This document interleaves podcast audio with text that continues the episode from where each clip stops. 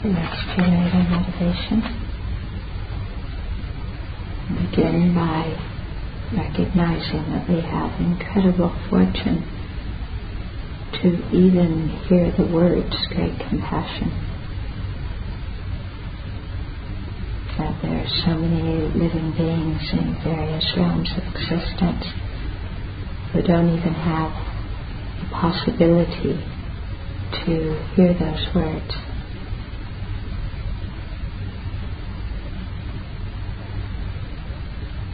And we not only hear great compassion, but we have the chance to hear the teachings explaining how to develop it. And we have the opportunity to practice those teachings and transform our mind and make the great compassion grow in it.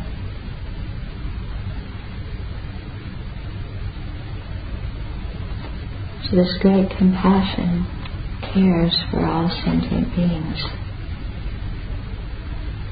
in a very unconditional, all out way, really cherishing all beings, seeing their potential,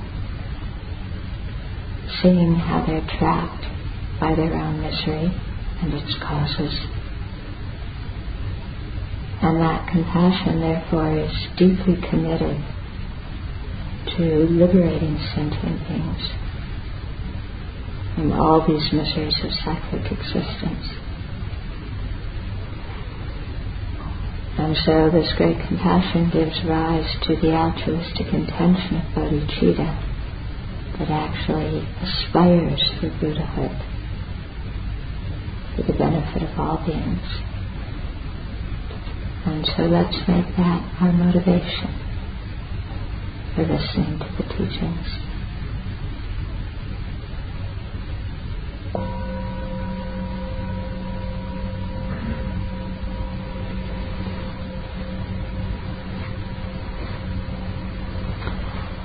So this text that we're going to be going through for the, during the course is the 108 verses in praise of compassion.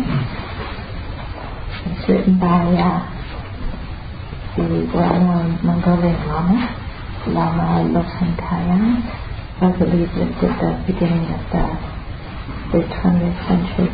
And this text is one of His Holiness the Dalai Lama's favorite texts. And so I was able to receive the long oral transmission uh, from, of this text from His Holiness some years ago. Uh, he gave it during the spring teachings in Dharamsala.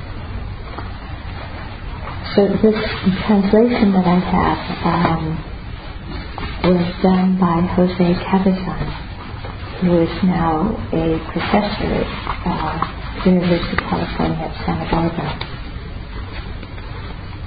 We actually got ordained uh, the same day in, in India many years ago. Okay, so the name of the text is called uh, A Precious Crystal Rosary. And, you know, great compassion is something that's very precious. It's, uh, and a rosary usually has 108, verse, 108 beads. So this text has 108 verses. So it's kind of, um, you know, the title, the title's given in that way.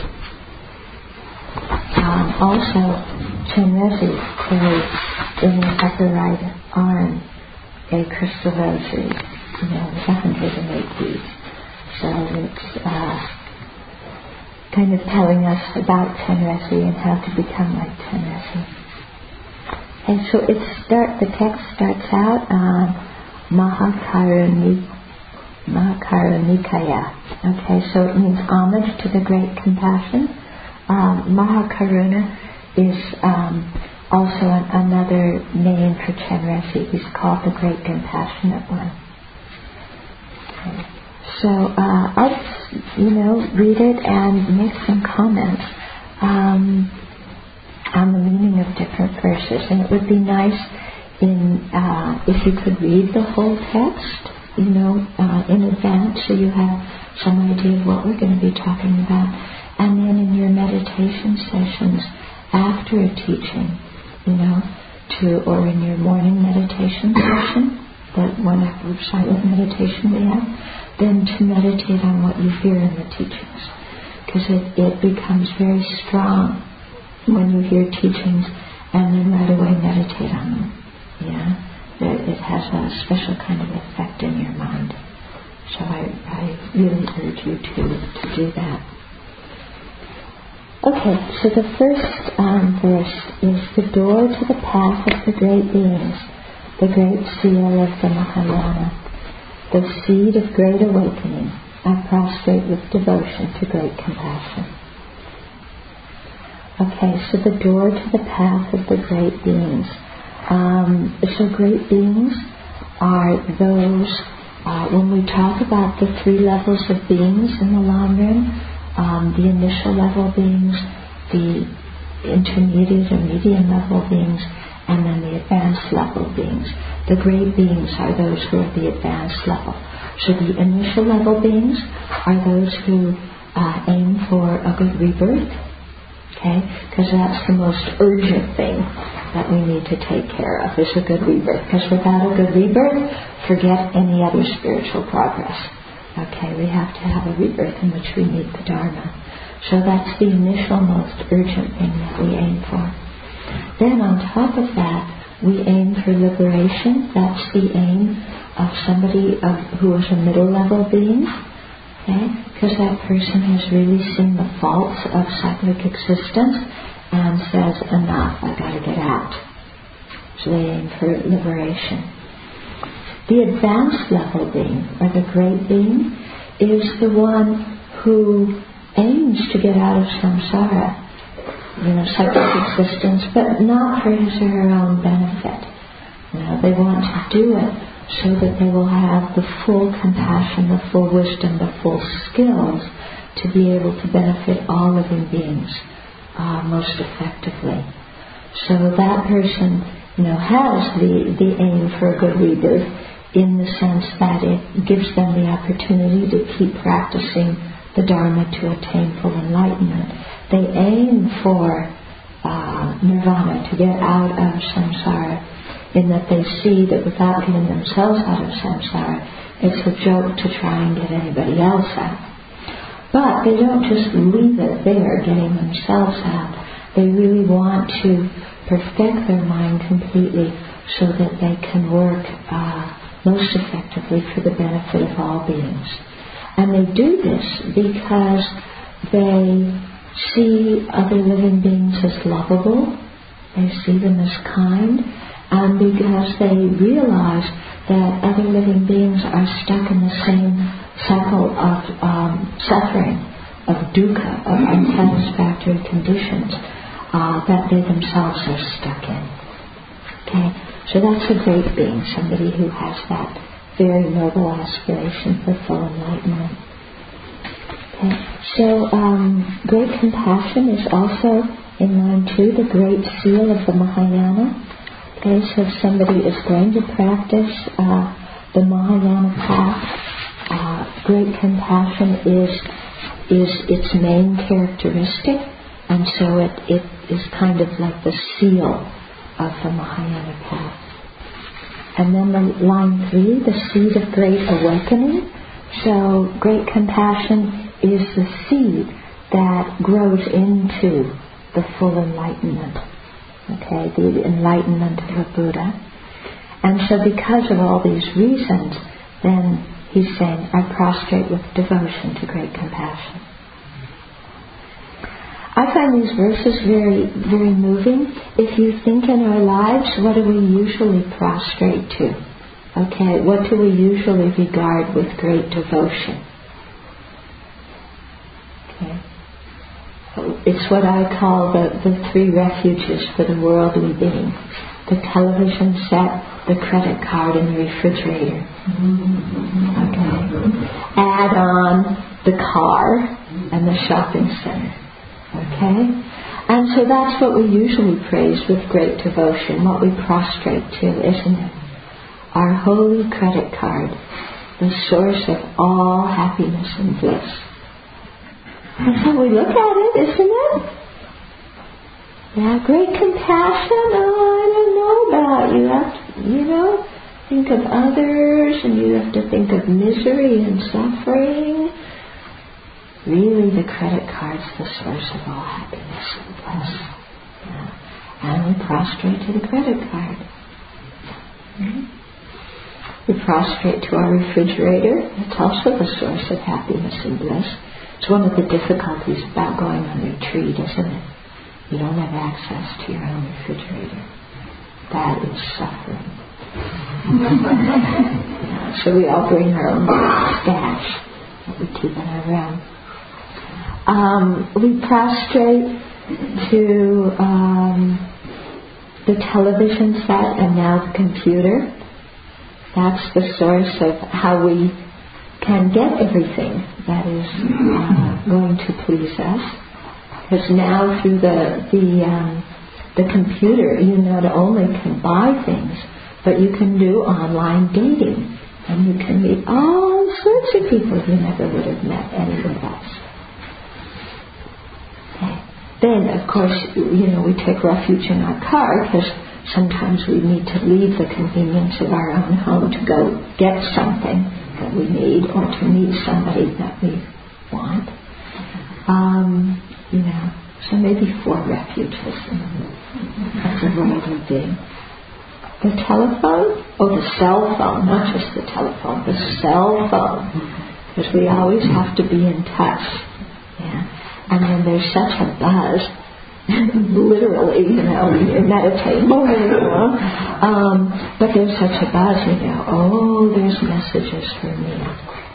Mm-hmm. It's so, it's so reinforcing to the self, isn't it? Even all we get is junk mail or, you know, nonsensical phone calls. Somebody wants me. Okay, but in, to Lama Losang that's not the source of happiness, and that's not what he bows down to. He bows down to great compassion. Why? Because great compassion really is the source of all uh, happiness and bliss. And he'll explain it in the text how this works, why that is so. So it's good to think a little bit in our lives like what we cherish what we protect with devotion. Yeah? And compare how our mind usually is with, you know, what our spiritual aims are, and how much do we really pay attention to our spiritual aims? Or are they just kind of like another hobby that we do when we have time? Yeah. And often we don't have time, right? We have very busy lives. Gotta go here, gotta go there, gotta do this, gotta do that. Very difficult to get to the Dharma Center.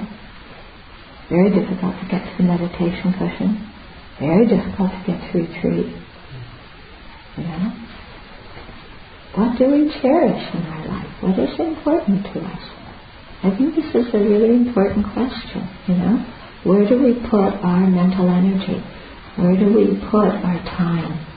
Now it came up in the discussion how we cherish our time so much. And it's easier to write out a check than give our time. Where do we put our time? Hmm? I think it could be really interesting to do a, a little thing when you get home, you know, 24 hours, and just clock what you spend your time on. Now, how much time do you spend reading the news on the internet? How much time do you spend on email? How much time do you spend driving in the car each week? And where are you going that you need to drive in the car that much? And really write it out. Because we will say, oh, I just go to work and back. Really? You don't stop for something on the way to work and stop for something on the way back? Yeah? Where do we put our time? Where do we put our energy? So it's quite quite good to, to do, you know, just just keep track of it. You know, show what we're devoted to. How much time do we spend sleeping? Or if we're not sleeping, you know, kind of lying around. How much time do we spend zone out, zone out in front of the, the TV or the DVD or listening to music on our CDs. Are we devoted? Anyway, I'm just posing a question. You do the research. and if you don't have time to do the research, ask yourself what you're doing. You don't have time to do the research. Okay, verse 2. The mother who gives birth to all victorious ones, the essential wealth of the conqueror's children, the anonymous benefactor of all beings, may I be protected by great compassion. Okay, so great compassion is like the mother who gives birth to all the victorious ones. Victorious ones refers to the Buddhas because they're victors over all the afflictions, victors over separate existence, and victors over the cognitive obscurations that stay in the mind.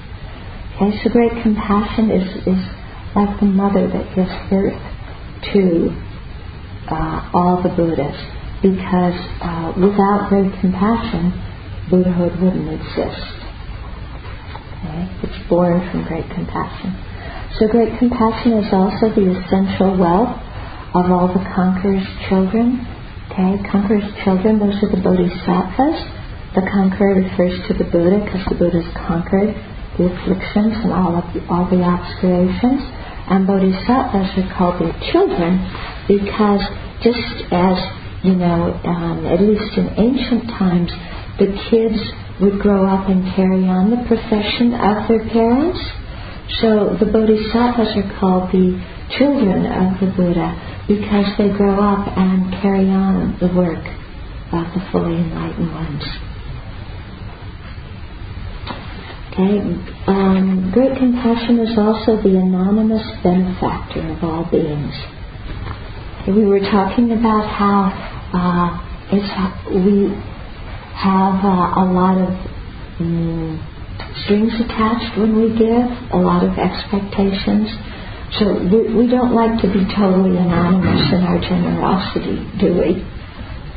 Yeah, we often, you know, like a little bit of recognition from it. But great compassion is the anonymous benefactor. Uh, it just gives without uh, need for praise or recognition or anything like that. And then it says, May I be protected by great compassion. So, in thinking about that line, I was thinking that there's a couple of ways to see it.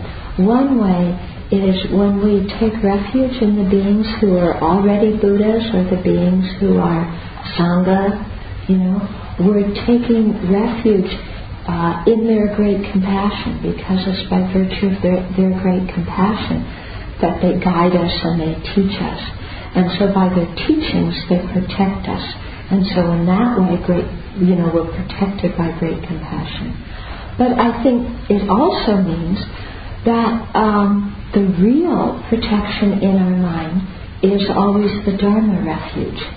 Okay? And so in that way, great compassion is the real refuge, the real protection, because when we have actualized great compassion, then we are protected from anger. Okay? The great compassion impels us to practice the path to realize emptiness, so it protects us from ignorance. It protects us from the attachment that keeps us bound in one cycle, uh, samsara rebirth after another one. So the great compassion in our own mind is a tremendous uh, protection. And just think about how much we suffer when we're angry. Okay? We suffer right on the spot when we're angry, don't we? Plus, we create a lot of negative karma to suffer later. Plus, we often feel horrible even after we've calmed down because we've said all sorts of, you know, really cruel things to the people that we care about the most. Okay?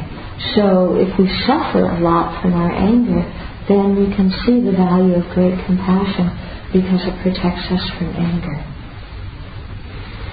Uh, I heard a story about one monk uh, who was imprisoned by the Chinese communists, you know, after they took over Tibet. And he was imprisoned for many, many years and, you know, beaten and tortured. And then finally he was released and he escaped to India. And uh, His Holiness likes to see the new arrivals, the people who just escape and come to India. So uh, he went to see His Holiness and, you know, got to see him. And His Holiness asked this monk, you know, what was the most frightening thing for you when you were in the, the communist prison? What were you most terrified of? Now think for a minute if you had been held in, in a prison like that, what would be the thing that, that you might be most terrified of you would have that experience? Okay. Just, just think of, you know, kind of what is most fearful to you. So you know what that monk said was the, the scariest thing for him in his whole prison experience? He was afraid that he might lose his compassion for the prison guards. Isn't that amazing? Yeah. I mean, I don't know about you, but I would say, oh, the scariest thing is being beaten, being tortured, being forced to denounce the people that I care about. You know, all these kinds of things, being separated from the people we care about, being humiliated. Know, that wasn't the worst thing that this monk went through. That wasn't the scariest thing for him. Yeah, scariest thing was losing his compassion for the people who are torturing him. Isn't that amazing? Yeah? So his mind was protected by great compassion. yeah? This is what it means to be protected by great compassion. You know? So his mind wasn't overwhelmed by self-pity or fear or uh, resentment or vengeance. Yeah? This great compassion protected his mind. And that's why he was so afraid of being separated from it, losing it. Okay, verse 3. Prostrating to it alone encompasses making prostrations and offerings to the victorious ones and their children. I praise great compassion. Okay, so by prostrating to great compassion or making it, it has the same meaning as prostrating and making offerings to all of the Buddhas and all of the Bodhisattvas. Okay, so even though you praise in great compassion, it, it implies tremendous reverence um, to the Buddhas and Bodhisattvas. Why? Because great compassion is uh, the cause of the Buddhas and Bodhisattvas. Okay? It's the thing that brings them about. Without great compassion, one can't generate bodhicitta. Without generating bodhicitta, one's not a bodhisattva. Without being a bodhisattva, one can't become a Buddha. Okay? So a bodhisattva is somebody who, uh, whenever they see any living being, their automatic response is, I want to attain full enlightenment to be able to benefit this living being. Okay? So they have that spontaneous bodhicitta, that spontaneous mind of enlightenment. That's the demarcation of somebody who's a bodhisattva. Yeah. And now we have that potential to do that. Okay? To make our, our first reaction to any living being I want to become enlightened for the benefit. Okay. Here you can see the difference between what we're going to be like when we're a bodhisattva and what we're like now. What do we usually think when we see any living being? Judgment. Yeah? Do I like them? Do I not like them? Can they benefit me? Are they going to harm me? Why do they do this? Why do they do that? How come they aren't like me? Okay?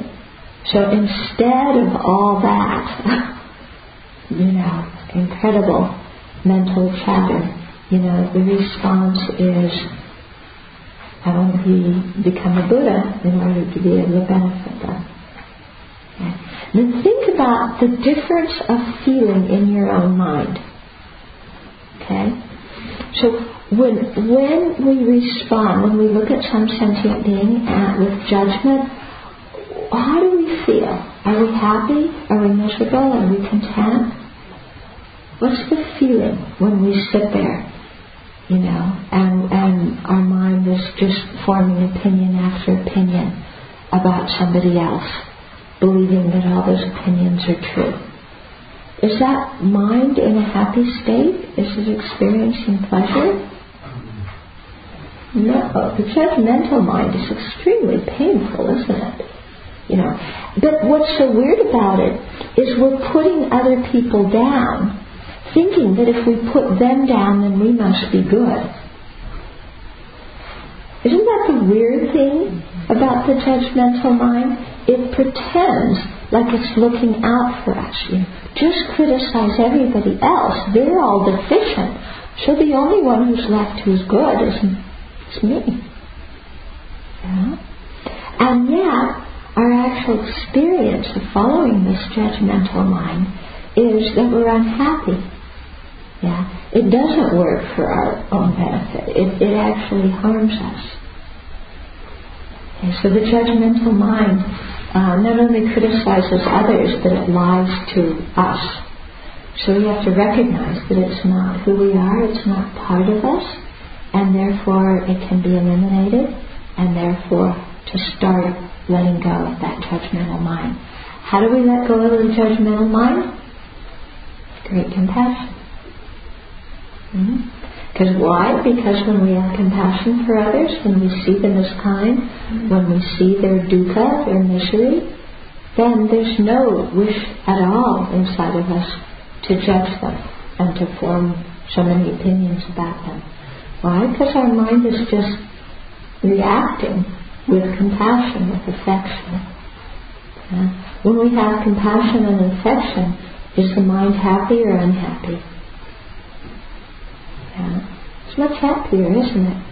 Yeah, even if we see suffering, we have to see suffering to generate compassion, but still the mind can have some happiness because with compassion we know there's a way out of suffering. Yeah. Why are we sometimes uh, afraid to look at other people's suffering? Because instead of generating great compassion, we give rise to personal distress. Those two are really, really different because when we see somebody suffering and we fall into personal distress, that's when we get kind of queasy, like, I can't stand to see them suffer. You know how we feel when we say, I can't stand to see them suffering? Who's the focus on? Me, I can't stand to see them suffering. Let's get rid of my pain at seeing them suffer. Okay? But with the, the great compassion of a bodhisattva, even though one can see suffering, you know, and feels that suffering as if it were one's own and so is motivated to eliminate it, there's this constant feeling of optimism and hope because we know that there's a way out of it. You know, that nobody's stuck in that suffering. That suffering isn't a given. So that really changes the, the feeling tone of the whole mind. Okay, then verse 4. I praise you, great compassion, the unrivaled ultimate root, the cause and condition from which Shravakas, Pratyeka Buddhas, and Bodhisattvas are born. Okay, so this, this verse here is um, in reference to some verses in the um, supplement to Nagarjuna's fundamental uh, treatise, fundamental treatise on the no, fundamental treatise on the middle way. Okay, Savasharab. Okay, so Chandrakirti, when he wrote this supplement that was unpacking Nagarjuna's text, Chandrakirti lived in the 7th century, Nagarjuna in the late, uh, kind of in the 2nd century. So when Chandrakirti unpacked what Nagarjuna had wrote, he um, began by praising great compassion and he praised great compassion as the source of the Shravakas, the Pratyeka Buddhas, the uh, Bodhisattvas, and the Buddhas. So you, you're probably asking, who are all these people? I don't know these Sanskrit terms. So I'll explain it to you. Um, on the path to enlightenment, okay, to full enlightenment, there's there are two sets of obscurations. There are the afflictive obscurations, and those are uh, ignorance, anger, attachment, all the afflictions, and uh, the karma that is created under their power. So those are the afflictive obscurations, and those prevent us from attaining liberation, from getting ourselves out of cyclic existence. Then on top of those, there's what's called the cognitive obscurations. And these are the stains of the afflictions. Okay? And it's kind of like the appearance of true existence, the propensity towards uh, having the, the appearance of true existence. So these cognitive obscurations, they uh, prevent uh, full enlightenment. Okay? So on the path to enlightenment, we need to eliminate both these. The afflictive obscurations, okay, that prevent full enlightenment as well as liberation, and the cognitive obscurations. Now, depending on a person's motivation, depending on how long they practice the path, how much positive potential they create, then we, do, we talk about three different vehicles of practitioners. Okay? So the vehicle of the Shravaka, Shravaka means hearer. Okay, somebody who hears the teachings. Then the solitary realizer vehicle, and then the bodhisattva vehicle. Okay. Hearers, okay, the people who follow the hearer vehicle, they're aiming for liberation to get themselves out of cyclic existence.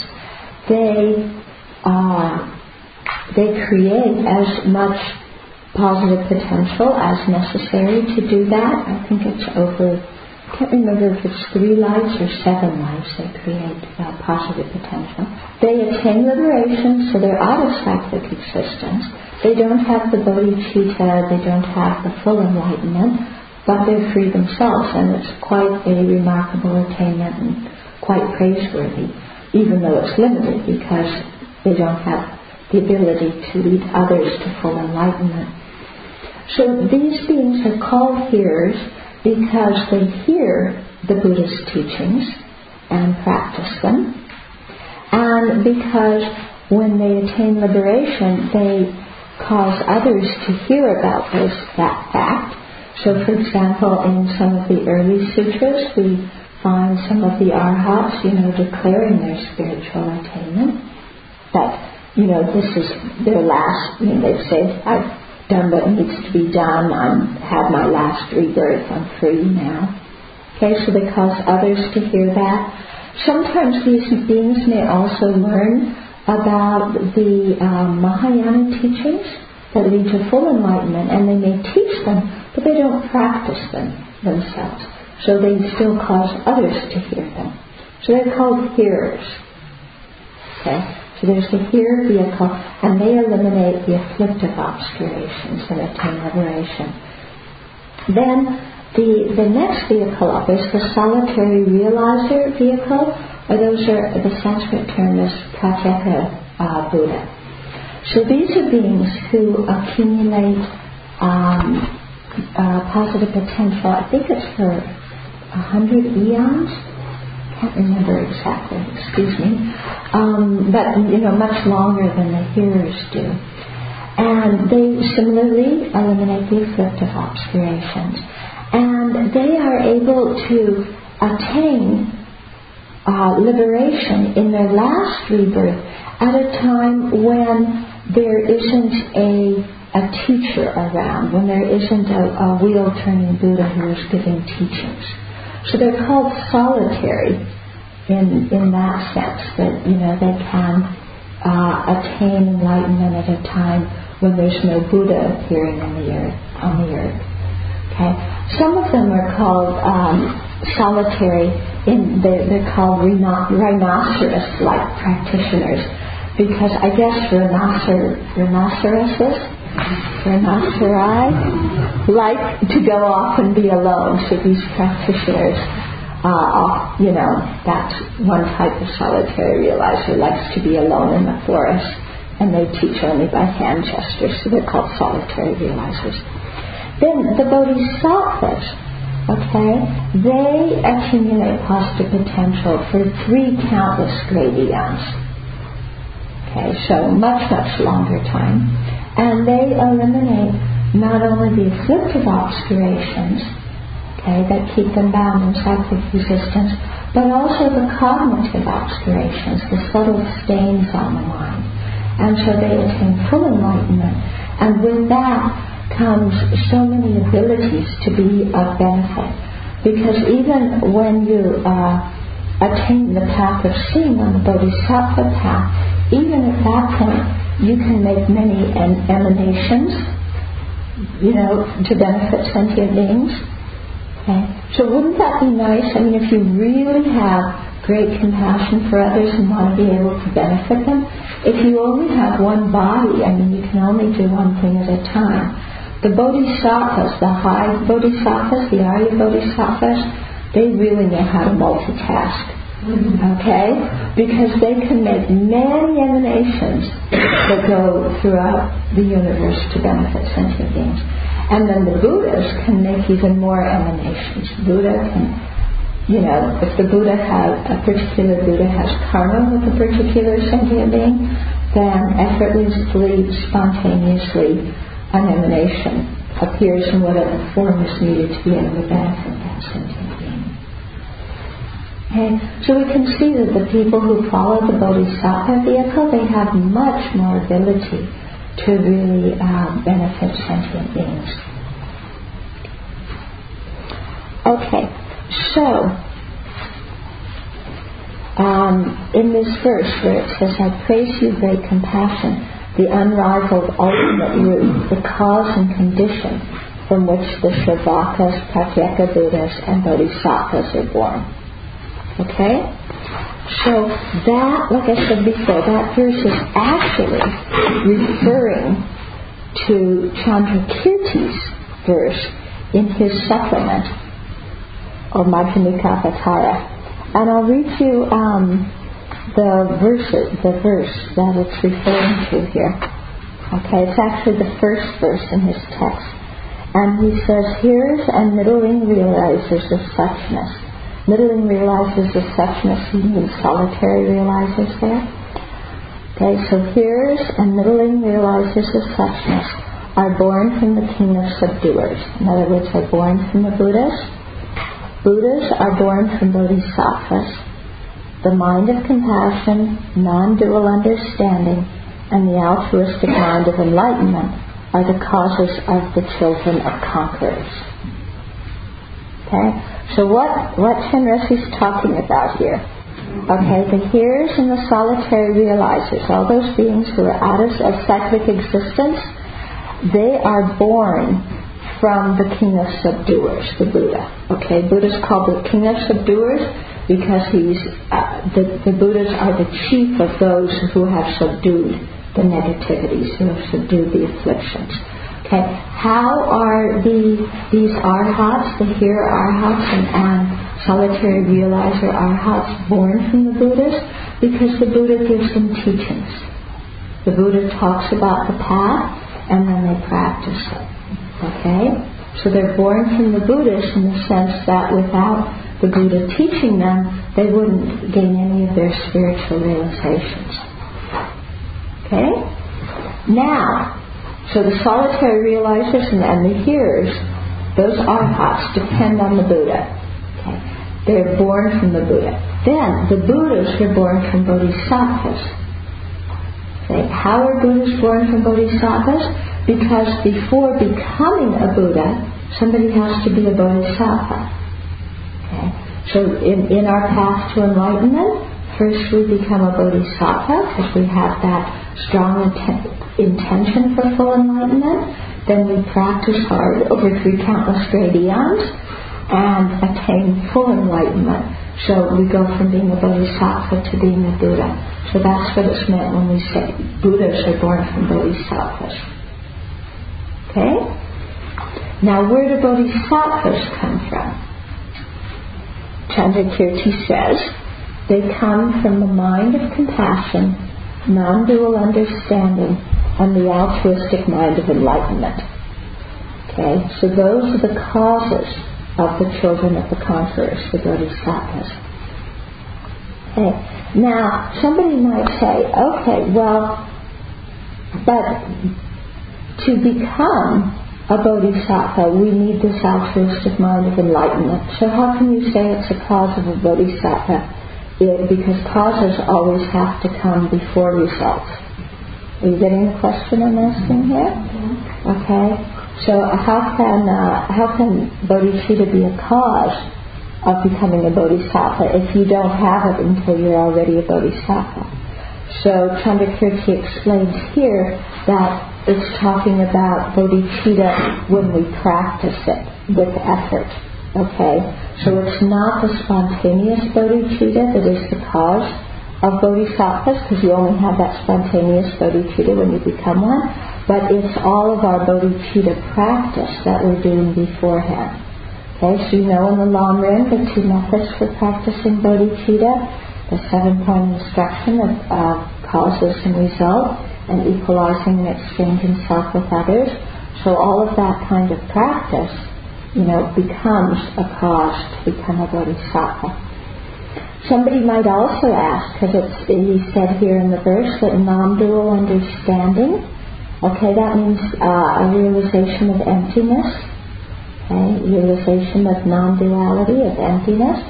Well, the bodhisattvas don't get that until further along on the path. So how can you say that's a cause of being a bodhisattva? Well, again, Chandrakirti, or actually it's Je Rinpoche, Lama Tsongkhapa's commentary here. He's the one who explains it. He says that there, it's not talking about that, the direct realization of emptiness that is, is the cause of the bodhisattva. But again, our training in, in emptiness, our training in wisdom before we actually enter the bodhisattva path. Okay?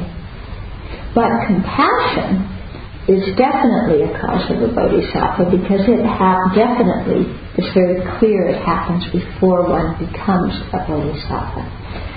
So they actually say, well, maybe this is the next verse, let's see. Well, they say that that actually compassion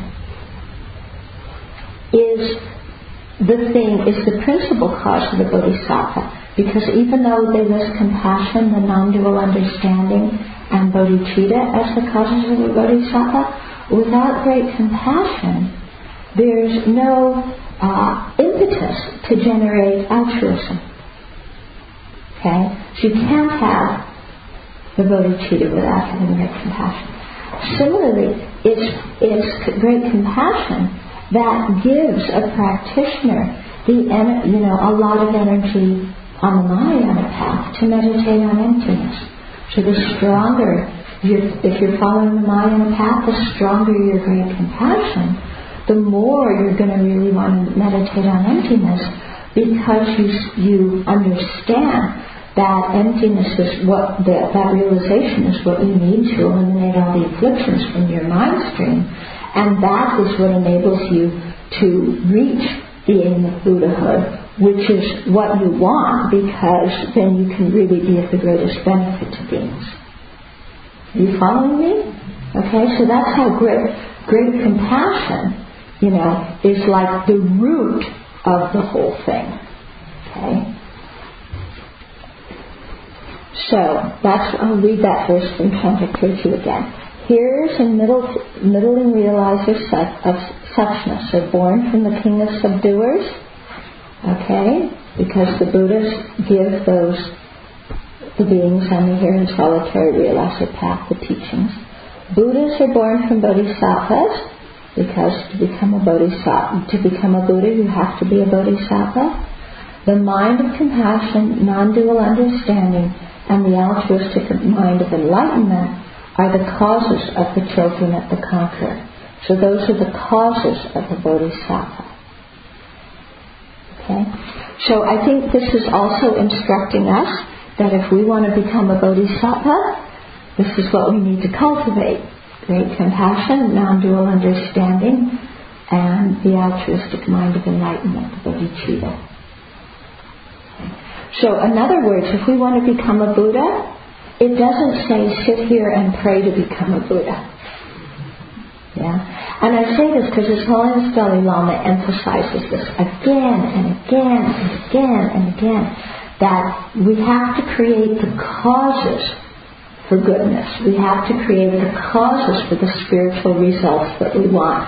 That just sitting and praying for them to happen is not sufficient. And I think His Holiness emphasizes this because there's such a tendency in our minds to, you know, see somebody who, who eh, has more spiritual qualities than us and just worship them and think that by worshiping them, that's all we need to do. This is kind of the mind that we find in theistic religions, isn't it? You know, you just worship God and that's all you need to do. And His Holiness is saying, uh-uh, yeah? It's not just worship. We have to actually cultivate these qualities within ourselves. We have to make an effort to hear the teachings, to think about them, and to put them into practice repeatedly, earnestly, sincerely. And I think, um, I just think of His Holiness's tremendous compassion in giving us that advice. Hmm? Yeah. He could have said, oh, just um, offer a lot of pujas. You know, have the Tibetan monks give a lot of money to the Tibetan monks and have them do pujas for you. That's good enough. You know, somebody could say that. Now, pujas are all these ceremonies. Yeah, Westerners love them. You know, you ring bells, you ring drums, there's trumpets, short trumpets, long trumpets, deep chanting, you know. There's hats and there's brocade, and you don't understand any of it, so it must really be holy. you know, the less we understand, the holier it is, right? Isn't it? Yeah. So, uh, you know, Holiness said, yeah, just, you know, offer money, have the Tibetan monks and the nuns, uh, you know, do some pujas, and they'll just pray for your long life and your, your liberation, and then, you know, you can just live your happy life in America, go to the shopping center, go to the mall, you know, hang out, do whatever you want, let the monks pray for you. That's all you need to do. Okay? His Holiness didn't say that. Yeah. Why not? Because he really has compassion for us. Yeah. And so he's telling us the truth, which is we need to do the work. Yeah. He's not giving us some um, some uh, glitzy shortcut that doesn't work, that leads to a dead end. He's, he's actually caring about us and saying, look, this is the work that you need to do if you want to become enlightened. So I think that's, you know, he gives us that advice out of tremendous kindness.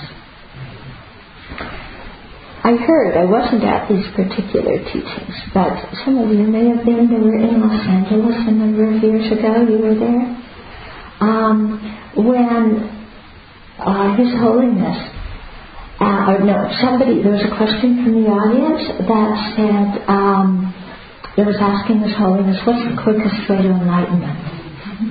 Okay? So the person who asked the question was kind of thinking, you know, let me just, you know, get enlightened quickly, get that done with, and then I can do the rest of my life. okay? Um,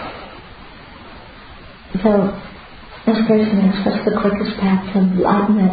And Holiness started to weep, started to cry. Yeah? And he said this is one of the um, biggest difficulties the Westerners have on the path is they want everything to be quick and easy. and then he told the story about Milarepa, uh, who was one of the, the great Tibetan sages. And when Milarepa left his guru, uh, Marpa, no, actually, he left his guru Marpa and he went and he meditated.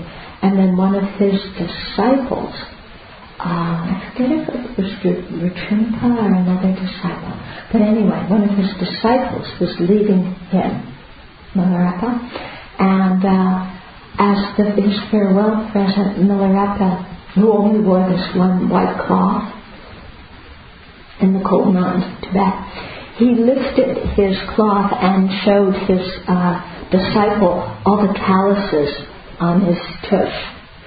Okay? Because his buttocks were completely filled with calluses from sitting so long. Yeah, just sitting and sitting and sitting and really doing the practice. And that was his farewell present to his disciple who was about to go off to attain enlightenment by meditating, really indicating, look, there's a lot of hard work, you know, and your tush should look like this at the end of it. Um, so, you know, His Holiness told that story to all the people and said, you know, you really have to have an earnest uh, effort and really sustain it over a long period of time. Uh, and then you get the result. But if you're wanting something really quick, yeah, kind of glitzy enlightenment, quick, cheap, and easy, or if it's not cheap, at least quick and easy. Yeah. Uh, but that just doesn't work. It doesn't hold water. It doesn't bring the result. How did I get off on that tangent?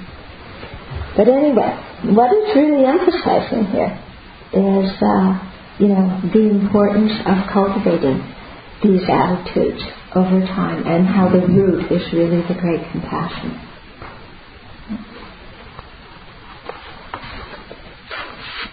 Okay, then verse 5.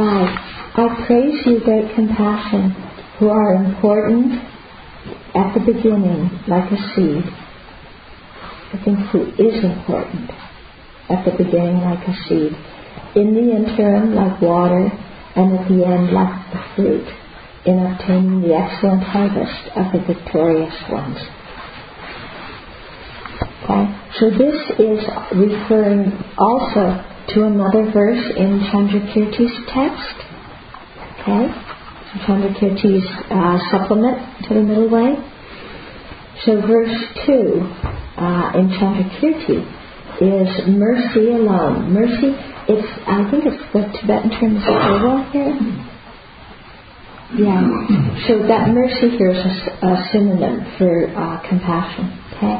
So mercy alone is seen as the seed of a conqueror's rich harvest, as water for development, and as ripening in a state of long enjoyment. Therefore, at the start, I praise compassion. So the reason, you know, you may wonder why am I explaining Chandrakirti if the text is by Lama, Lama Losang uh, It's because uh, he's referring to Chandrakirti's text, and Chandrakirti's text is one of the main ones that are, is studied in the um, in the monasteries. It's a really, really important text because it explains the whole Bodhisattva path. And uh, Geshe Sopa, one of my teachers, who uh, he gives summer courses. All summer, he spent five years teaching us. Yes, five summers teaching us. So those of you who were wondering where I ran off to uh, in the previous summers, it was to hear this text. Okay, so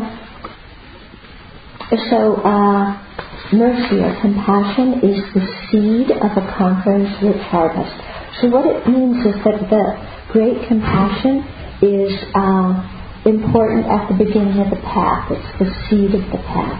Because great compassion gets us going. Okay? If we have great compassion, then we have interest in really practicing the Mahayana path. Great compassion is also the water for, you know, uh, making the seed grow. Yeah, it's the water for the development because um, the great compassion nourishes us while we're on the path. You know, when you're on the path, you have to do all sorts of different practices. I mean, three countless great eons. You have a lot of work to do in those. Mm-hmm. Okay, so there's a lot to do in there. What is it that keeps you going on the path? It's the great compassion. Yeah? So we might generate, uh, you know, the bodhicitta, the altruistic intention, but we have to keep meditating on compassion so that our bodhicitta doesn't degenerate.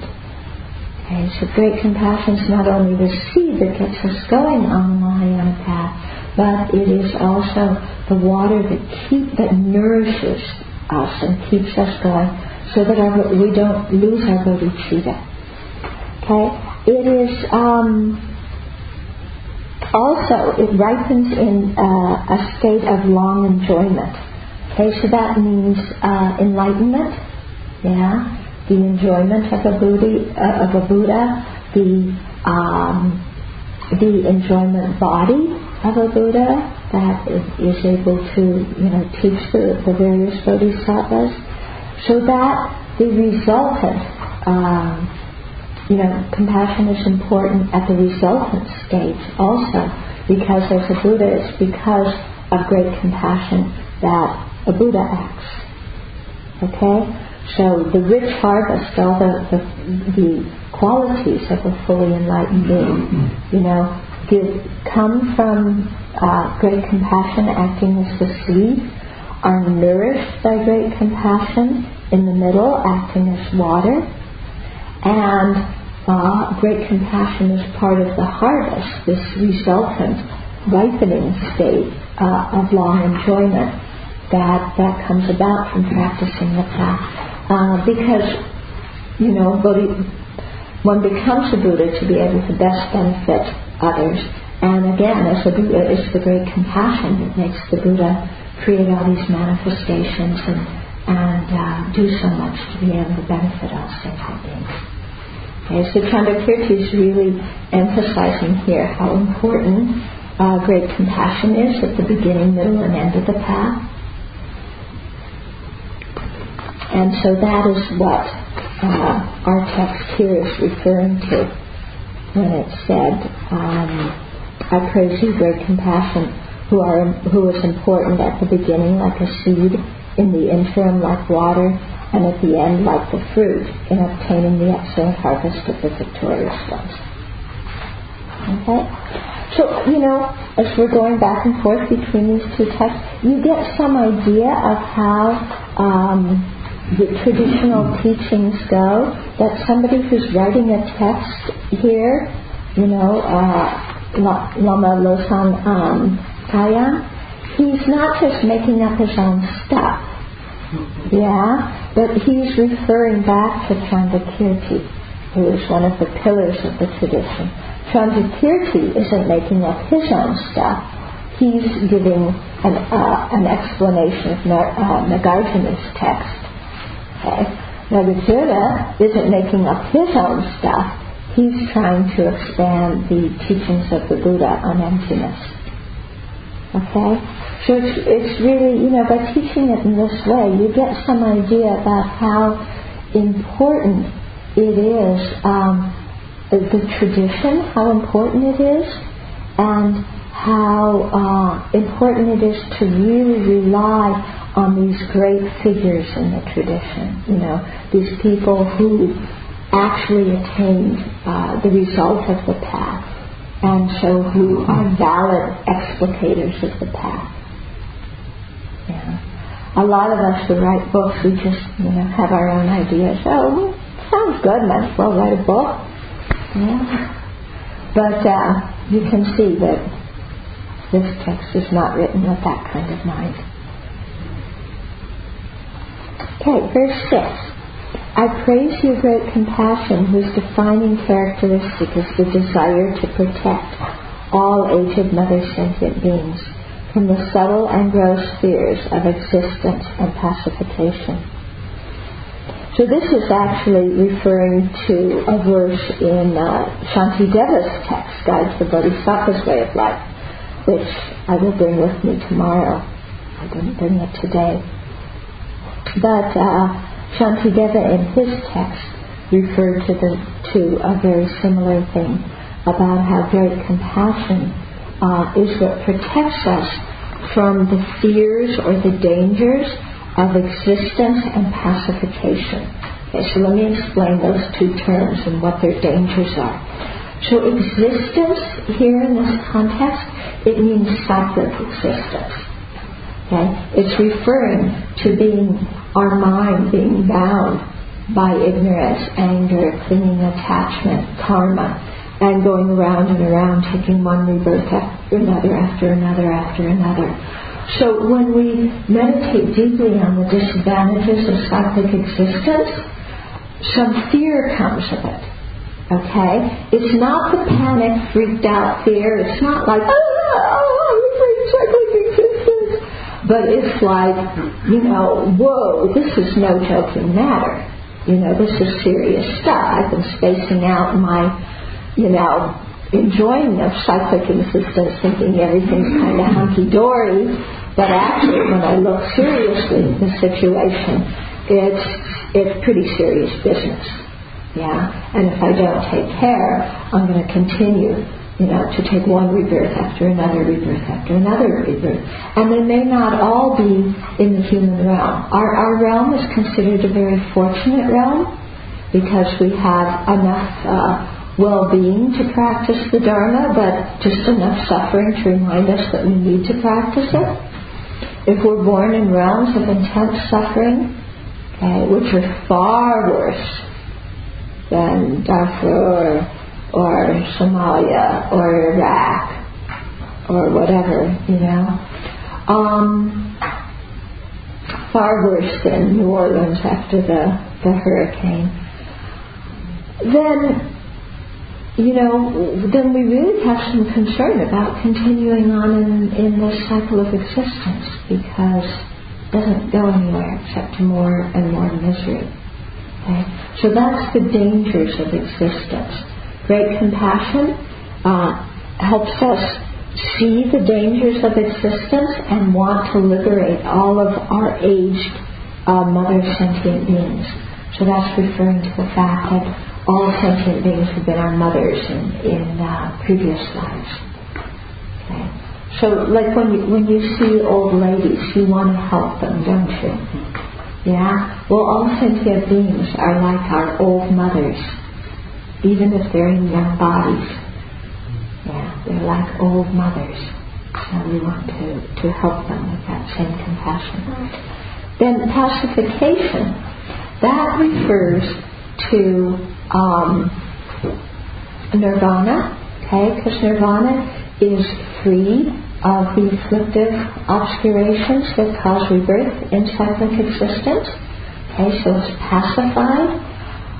But it's very easy to get stuck in an arhat's nirvana in the sense that, you know, if you have this motivation to get yourself out of cyclic existence, you do it, you work hard, yeah, you realize emptiness, eliminate your own afflictive obscurations, you've got nirvana, and then what you do is you spend eons in this incredible blissful meditation.